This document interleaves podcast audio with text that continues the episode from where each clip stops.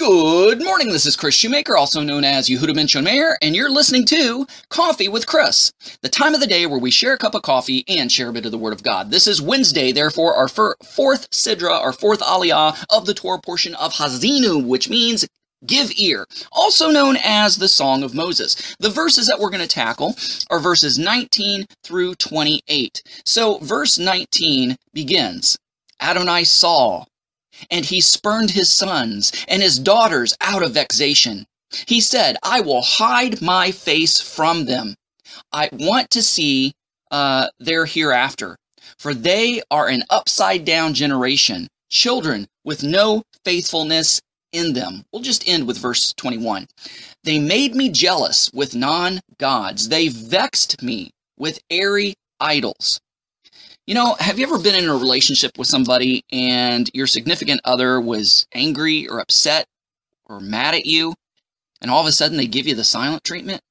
Or maybe when you were a little kid and you and your best friend had a fight, and yet, uh, you know, you would have to go to somebody else to be a mediator. Hey, tell so and so that I'm upset with them because of this. And then they'll give a reply, well, you tell so and so that I'm mad at him because of this, right? You know, so there's this silent treatment going on. Now, you know, the action uh, by God upon his people may seem childish and petty because right here, God is giving the children of Israel the silent treatment. He says in verse 20, I will hide my face from them. I want to see their hereafter. Now, this, like I said, this may seem childish and petty because it may remind us of the silent treatment a significant other gives, or maybe a childhood spat that we had in the past. But these things are actually applied when you're dealing with autistic children. I used to be uh, uh work with autistic children, and one of the training techniques in applied behavior analysis is called active ignoring. When there is a behavior that is displeasing, you actively ignore it. You don't give attention to it. So the Lord is not giving attention to Israel's disobedience and Israel's idolatry.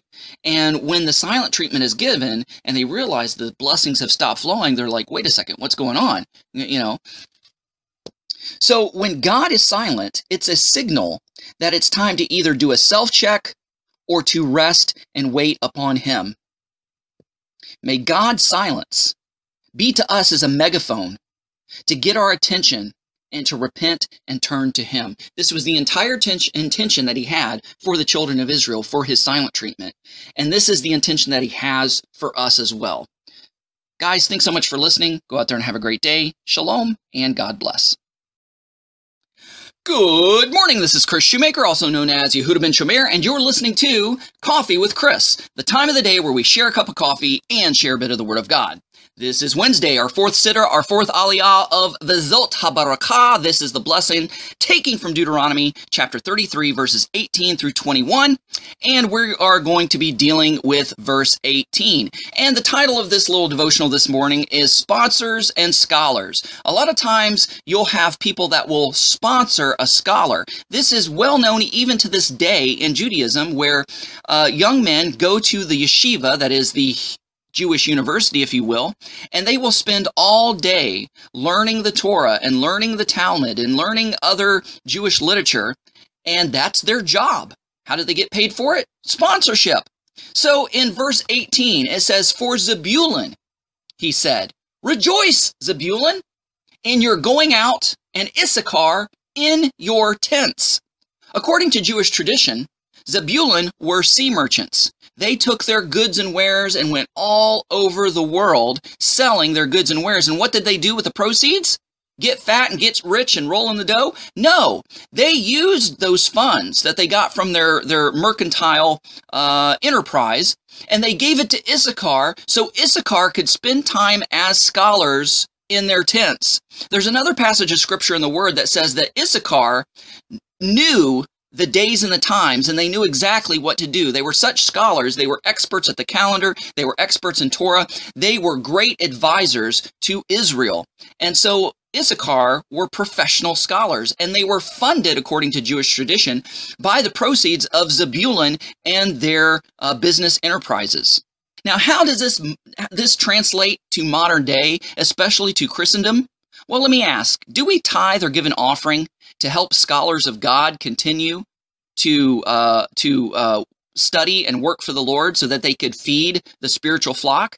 Do we uh, help support ministers and missionaries and preachers and rabbis in order that they could put food on the table so that they don't have to go out and get a secular job and they can focus and spend their time on studying the Word of God so they can teach and preach and minister to God's people and feed us spiritually.